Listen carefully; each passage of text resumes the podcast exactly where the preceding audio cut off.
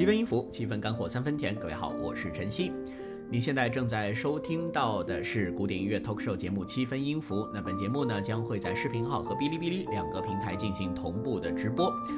好，那么我们本周的这个主题啊，杰杰耶夫，这个是一个著名的俄罗斯指挥家，他同时也是在上个星期的上海滩最忙的一个演出的这个指挥家。啊，而且他和他麾下的马林斯基交响乐团呢，在上周上海的七天时间里面，足足给大家带来了六场演出。这个演出的体量跟这种马拉松的程度啊，呃，在近几年内我没有印象还有哪个团是这样复制过的。所以今天晚上的节目里面呢，我们就来聊一聊杰杰耶夫他的指挥上的一些艺术啊，他对于音乐的诠释，还有他指挥生涯当中一些比较好玩的小故事，一些比较重要的瞬间。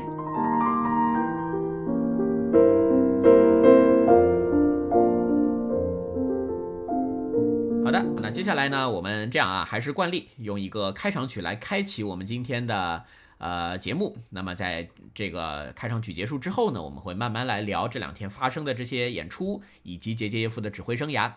作为开场的话，啊，我就选择了一个上周二啊，也就是往前倒个八天，上周二那场在东方艺术中心的纯交响的音乐会，我去听了。那场音乐会呢，稍微有一点遗憾的是，他上半场的曲目换掉了。本来上半场是要演一个啊非常冷门的康塔塔。但是呢，因为合唱团来不了，所以呢，上半场的曲目就变成了这个呃鲁斯兰与米柳德米拉序曲啊，格林卡的，以及这个普罗科菲耶夫比较通俗的这个罗密欧与朱丽叶组曲。所以今天我们的节目啊，也向姐夫来致敬。我们的开场曲选择的就是他上周演过的格林卡的鲁斯兰与柳德米拉序曲来做今天的开场。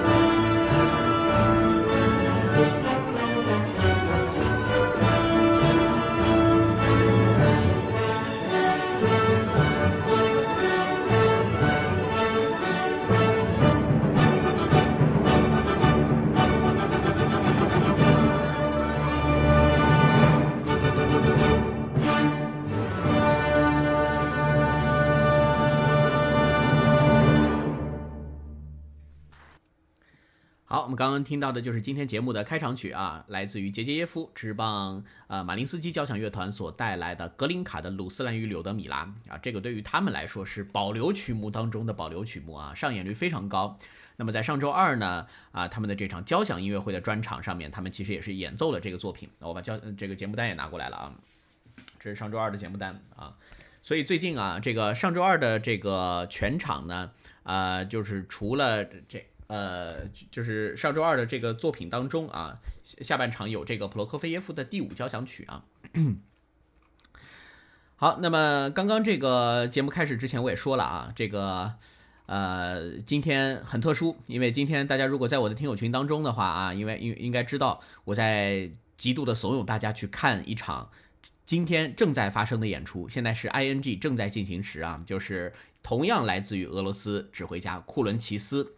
和他的音乐永恒乐团，这个上次呢，其实两周前我们在节目当中刚刚做过专题的分享，呃，是一个非常新的啊新的，但是在欧洲已经席卷起风暴的指挥家和他的乐团。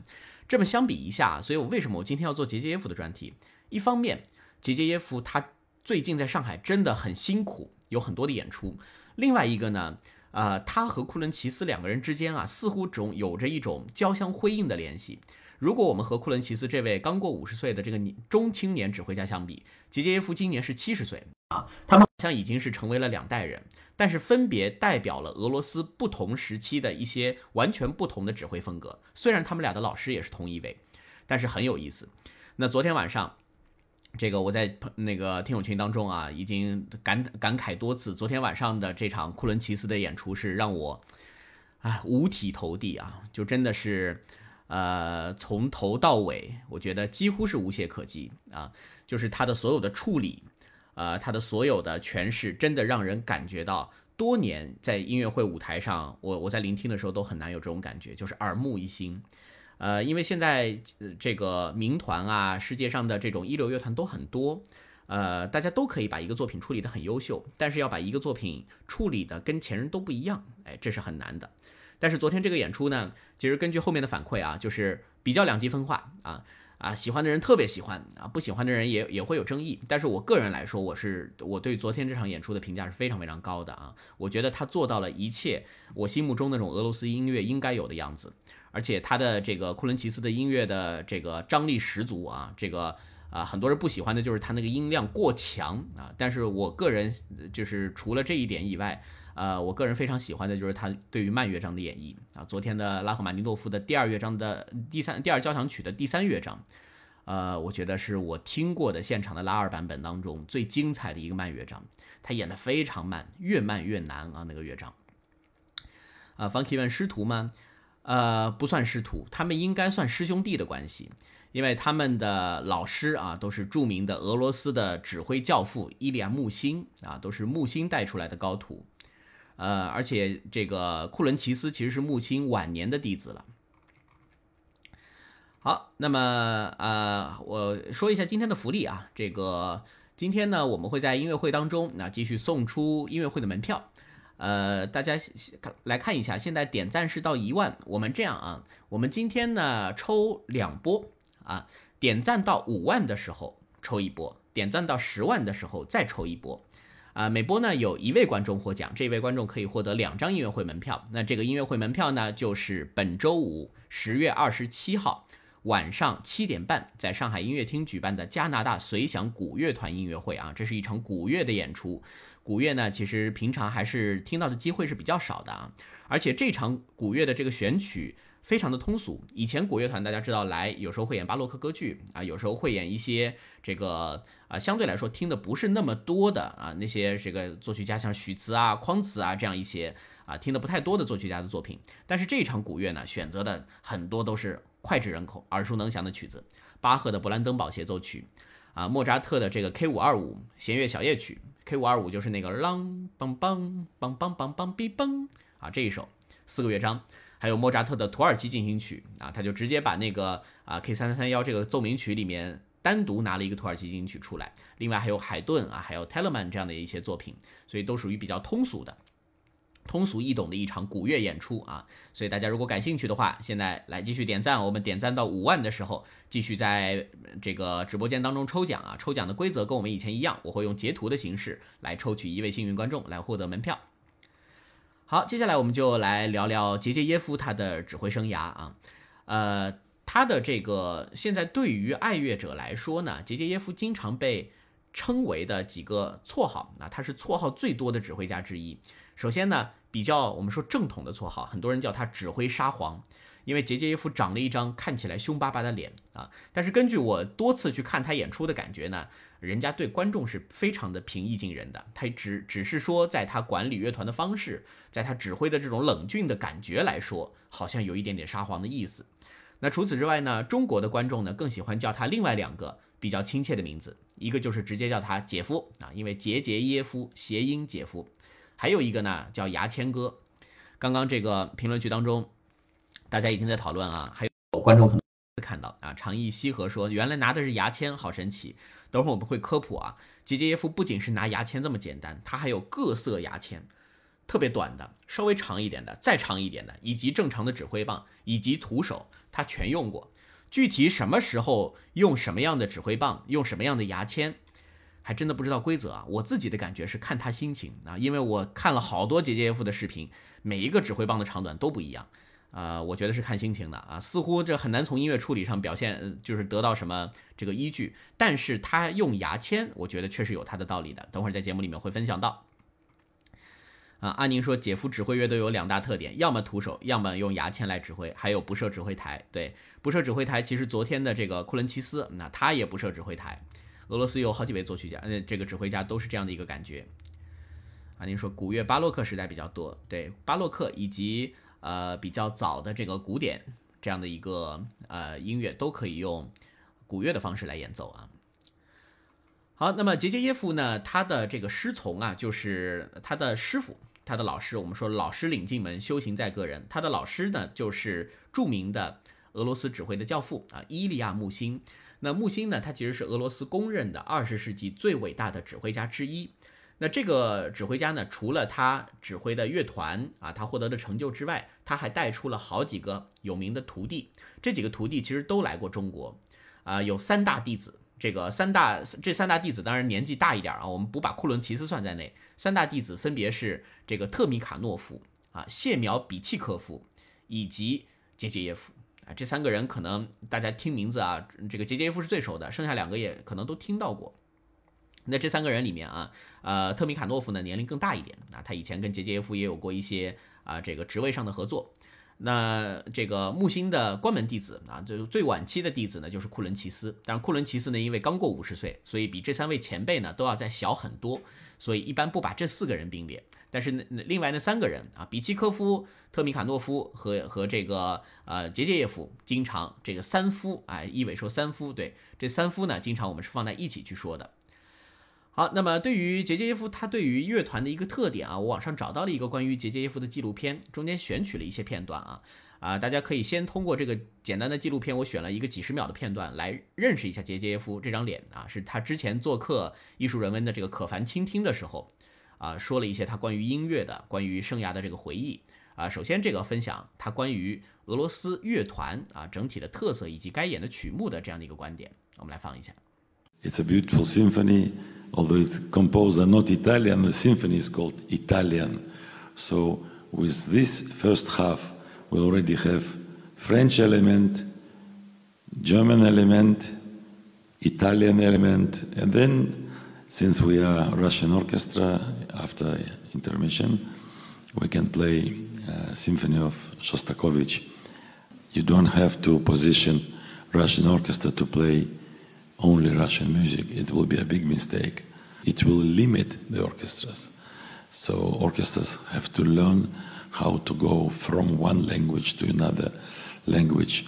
And for musicians, it is much easier than to learn speaking languages.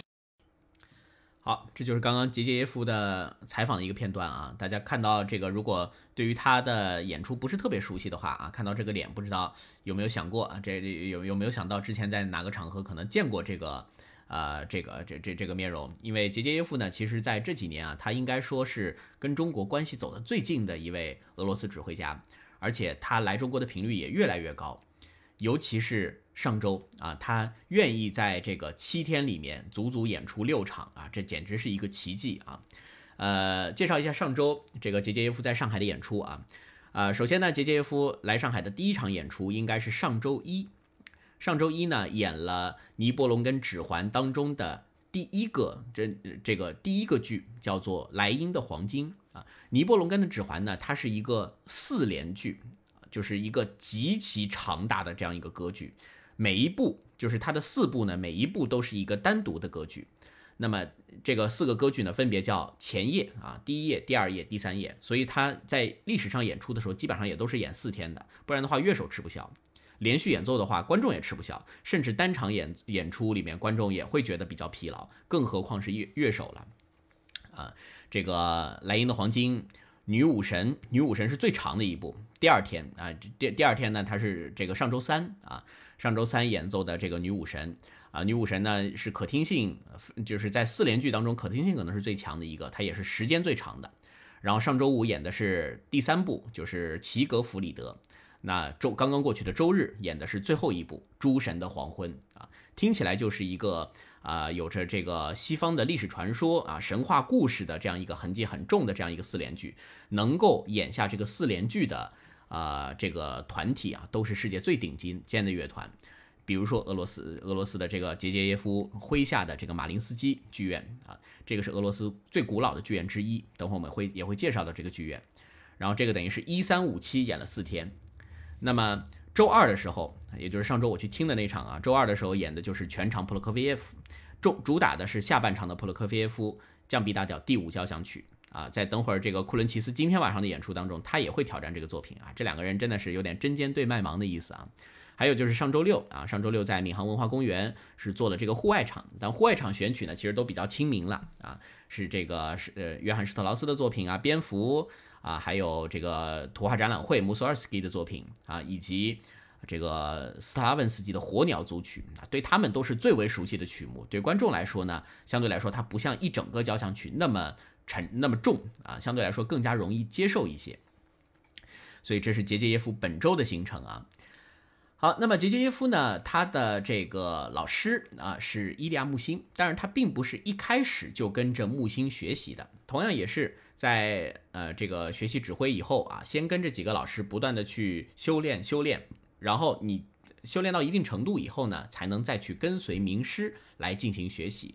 所以杰杰耶夫呢自己也是说了一下他小时候啊怎么发现他的音乐天赋，以及怎么样拜到了伊利亚木星门下的这样一个事情。来，我们也是通过这个片子里面稍微来看一下。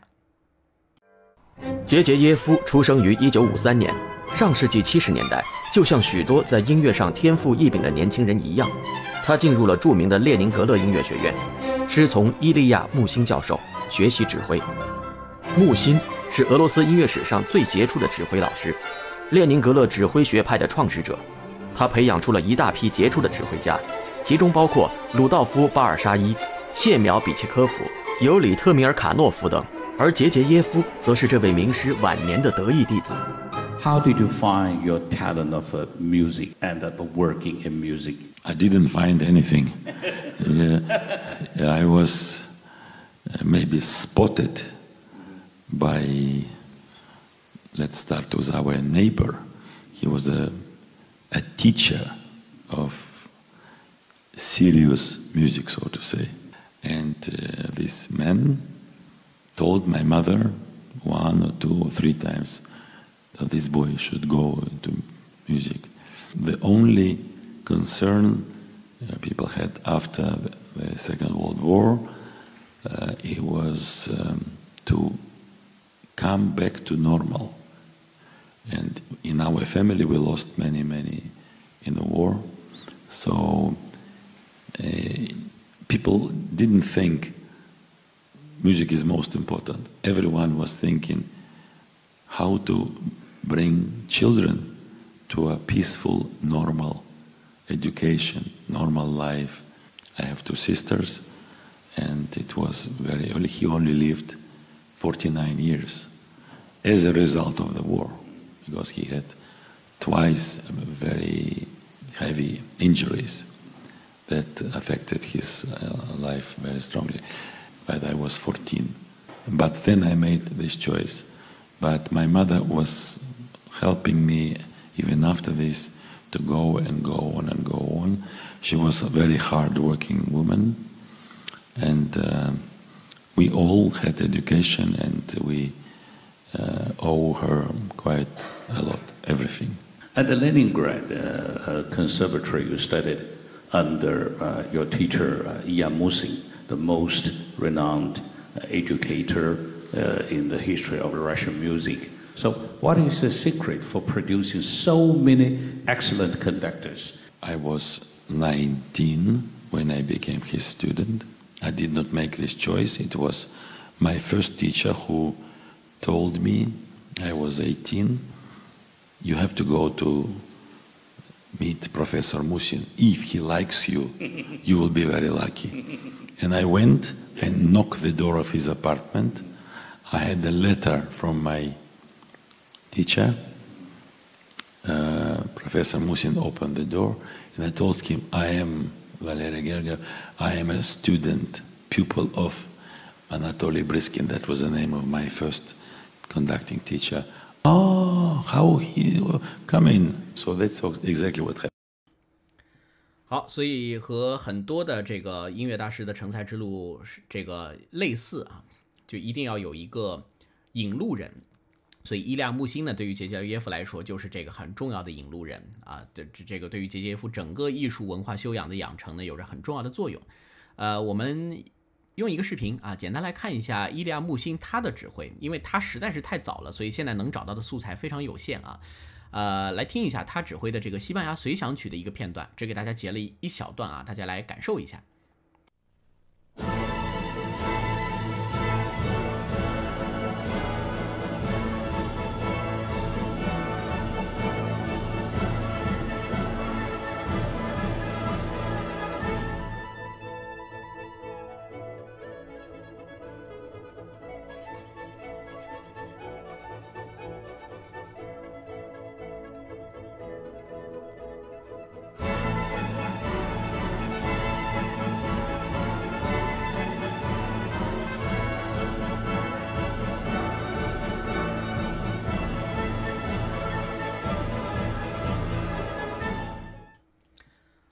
刚刚听到的就是木星啊，直棒西班牙交响呃西班牙随想曲的这样一个片段。其实也就开始的时候能看到他大概的一个手势，啊，感觉是一个非常和蔼的一个老人啊，跟杰杰夫给人的这个面相的感觉会很不一样的。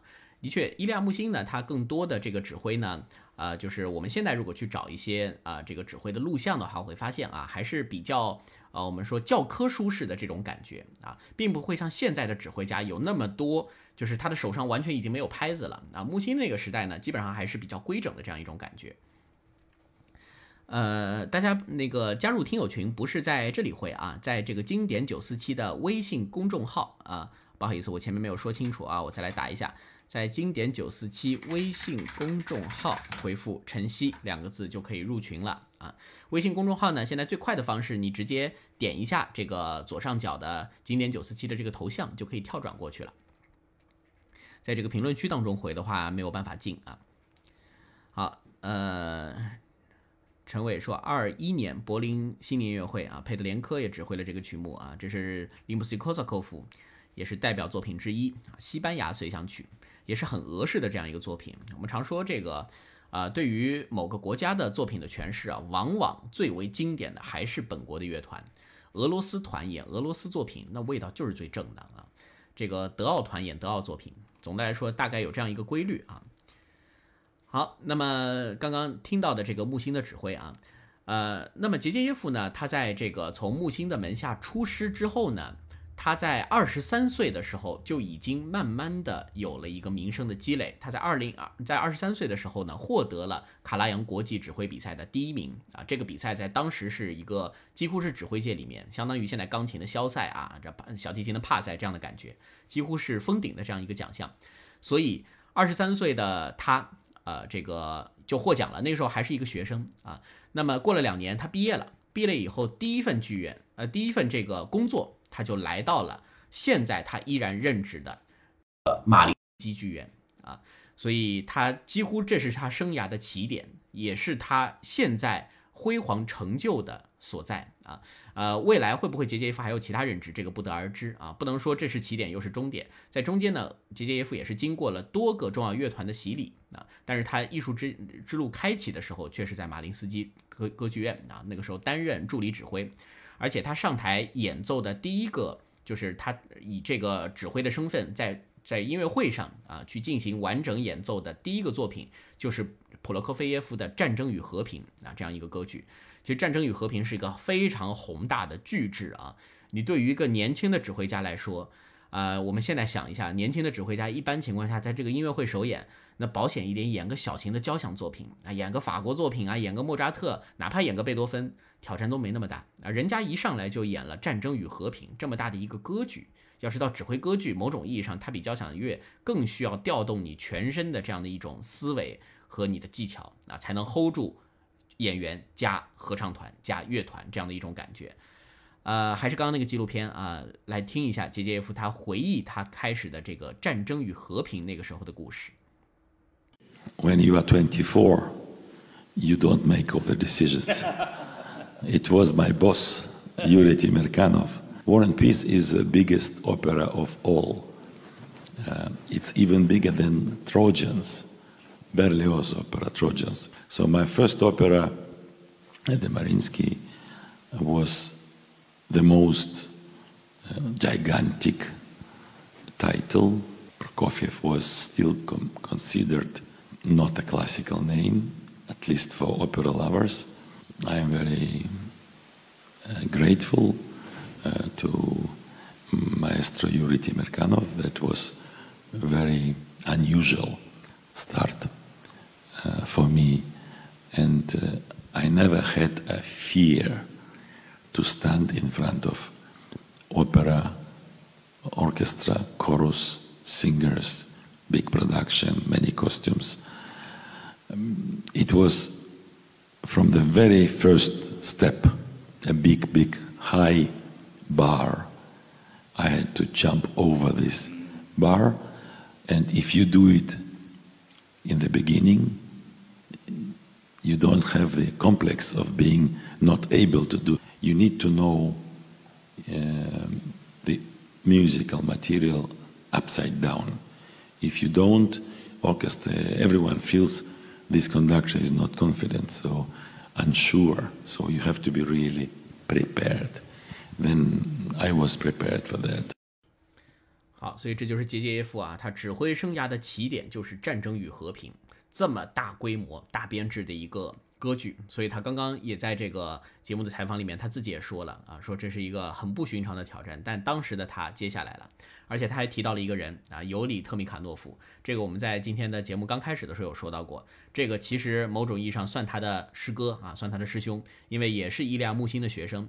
但是他开玩笑说，这个当时那个时候他二十四岁，他没有决定权啊，他的这个老板啊，其实更准确的应该是他的。这个职位上的这个上级啊，特米卡诺夫，那那个时候决定要演这个作品，杰杰耶夫你上啊，你作为一个年轻的指挥家，初生牛犊不怕虎啊，去担任一下这个作品，去拿下这个作品。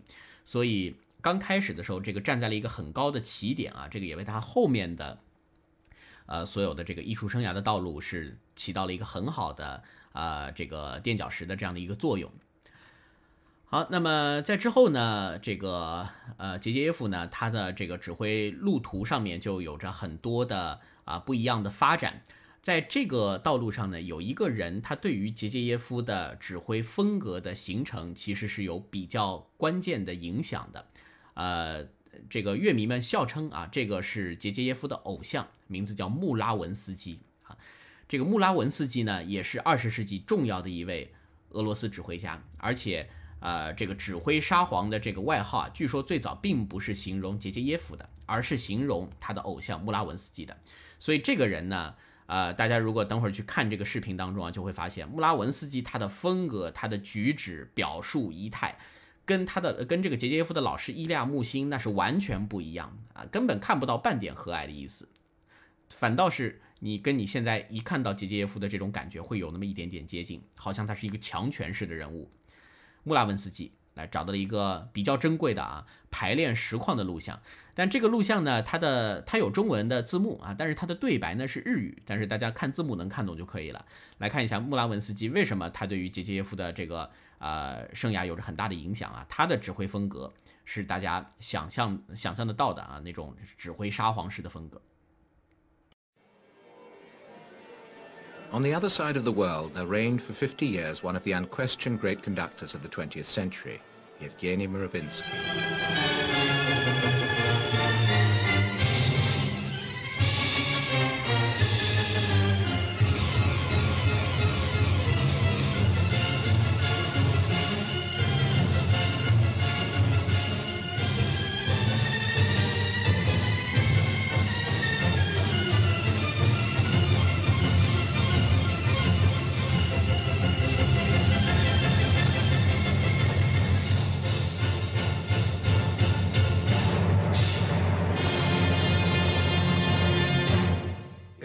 ケストラのメンバーはもし5分遅刻したらクビか2週間停職でした。厳しく管理されていたんです。言うまでもなくムラビンスキーはとても気難しい人で一緒に仕事をするのはかなり大変でした。でもなぜ彼がそれほど厳しくするのかほとんどの場合私たちには分かっていました。Пятом такте я напоминаю, потому что кое-кто есть, который с нами не играл, их извините, пожалуйста, знакомые вещи кое-кому говорю, но им нужно это. Пожалуйста, вилка туда, вилка обратно, вилка туда, вилка обратно. С пятый такт, пожалуйста, перетяжка на до диез перетяжка на до диез, почти что затянуть до раза и рушится в верхний до диез. И, и, а, ти, да, да, да, вот так, пожалуйста. Против как бы смысла. Прошу, пожалуйста, букву Борис, первый, второй, третий. Раз, два, три.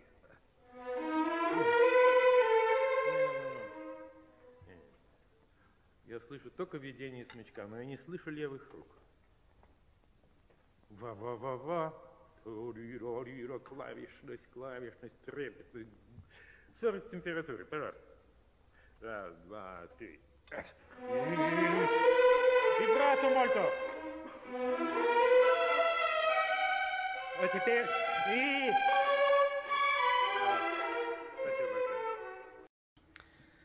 好，刚刚是穆拉文斯基他的很早的一个我们说黑白影像时期的这样一个指挥片段啊。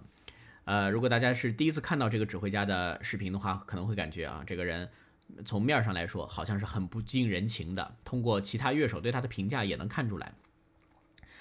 啊，这个说到穆拉文斯基啊，我们评论区这几位前辈肯定是比我更有更有积累了啊。就是安宁说这个原本是列宁格勒交响乐团的，对，这是他最重要的任职。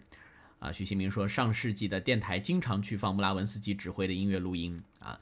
呃，所以这个就是啊，穆拉文斯基对于这个应该说二十世纪的靠后的啊，这个后面的五十年对于俄罗斯乐团乐坛当中的这样的一个统治力啊，而且每一个指挥家他其实排练乐团的这个方式啊会截然不同，怎么个不同法？大家回想一下刚刚这个视频啊，如果你刚刚仔细看了的话，会发现穆拉文斯基他给乐手的这个指令是。我们听起来啊，是这个逻辑极其清晰的，是极其理性的这样这样的一种感觉。从第几小节的哪个音开始，你应该到这个升 C，哎，没有到。然后接下来你们的运弓啊，这个听不到左手的声音，全部都是弦的声音。你们左手的 vibrato 啊，你们左手的这种颤音柔弦，你们加的不够。所以他的风格呢，你感受到是给到一些非常清晰、极其严整、规则的演奏的指南啊。那么还有一些比较感性的指挥家呢。他会用一些形容啊，就会告诉乐手，这里要有一个金色的感觉啊，这里要有一个小鸟叫的感觉啊，那里要有一个溪水的感觉。那这种呢，可能听起来更加的浪漫，但这个时候呢，就要对乐手的悟性呢产生挑战。你如果碰到一个反应比较慢的乐手，get 不到指挥的意思，好了，那指挥跟他就就作迹了。所以真的，不同的指挥的方式是完全不一样的。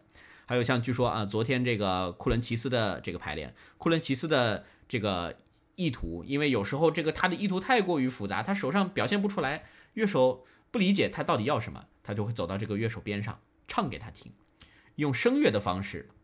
啊，来告诉这个乐手，作为一个指挥，他想要什么啊？所以每个人的指挥方式啊，排练全部都不一样，这个非常有意思。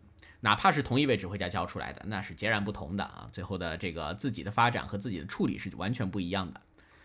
好，我们现在点赞已经到四点五了，还是跟大家说一下，我们今天点赞到五万，以及点以及点赞到十万的时候呢，分别会送出两波福利啊，会在评论区当中，会在我们直播间当中抽奖啊。会这个先抽，呃，就是各抽两位，呃呃，不对，各抽一位，说错了，各抽一位，每人获得两张这周五晚上在上海音乐厅举办的啊加拿大随想古乐团的演出的门票啊，各每人各获得两张。等会儿差不多，我估计下一个曲子放完之后啊，大家回来就可以抽奖了。好，那么接下来呢，我们的节目啊，就更多的慢慢关注到这个杰杰耶夫的生平以及他的具体的一些指挥风格啊，讲讲那些细的东西。呃，首先我们还是来听一下啊，就是这次呢，大家听这个片段的时候，可以更多关注一下杰杰耶夫手上的动作。呃，他的手上的动作真的还是挺别致的，尤其是那些小小的动作，跟其他很多指挥家的风格是完全不一样。而穆拉文斯基，包括他的老师伊利亚木辛，尤其是穆拉文斯基啊，他穆拉文斯基的动作是一点都没有多余的，几乎在那里，他有的时候像刚刚那个结尾的地方，擦擦擦擦擦擦，嗯，擦擦，就有点像是一个这个人是充电的机机器做的这样一种感觉。杰西耶夫的指挥线条里面几乎没有这些东西啊，他的他的指挥线条永远是非常柔软的啊，而且他的手会不停的动，这些都是一些很有意思的细节啊。我们这样，先来听一个杰杰夫的作品，然后走进他的指挥啊。这个这个作品同样也是，呃，上周二他的交响音乐会当中上演过的普罗科菲耶夫的《罗珠罗密欧与朱丽叶》组曲当中那首最知名的骑士之舞。那这个作品无独有偶，昨天晚上库伦奇斯带着他的音乐永恒乐团加演的第二个呃第一个曲目也是这首骑士之舞啊。针尖对麦芒，我觉得这个某种意义上没准也是有意为之啊。当然，俄罗斯知名的作品碰起来的概率也有啊。来听一下这个骑士之舞，来自于杰杰耶夫和马林斯基交响乐团。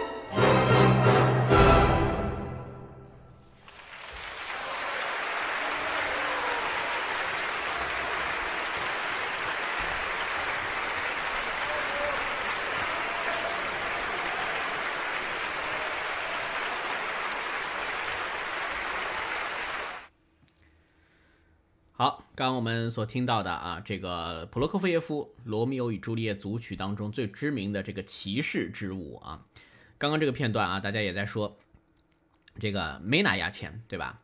这就像我们节目一开始讲到的，杰杰耶夫的这个这个指挥啊，具体拿什么道具完全不同啊。呃，我自己看下来，我觉得这个应该是根据心情啊，这个跟曲目可能都没有关系，徒手的。短牙签、中牙签、长牙签、指挥棒，他指挥棒也也会拿指挥棒来指挥的。等会儿我们就会去看啊，这个指挥棒指挥的是一个你想象中完全不应该用指挥棒指挥的一个曲子，啊，非常的神奇。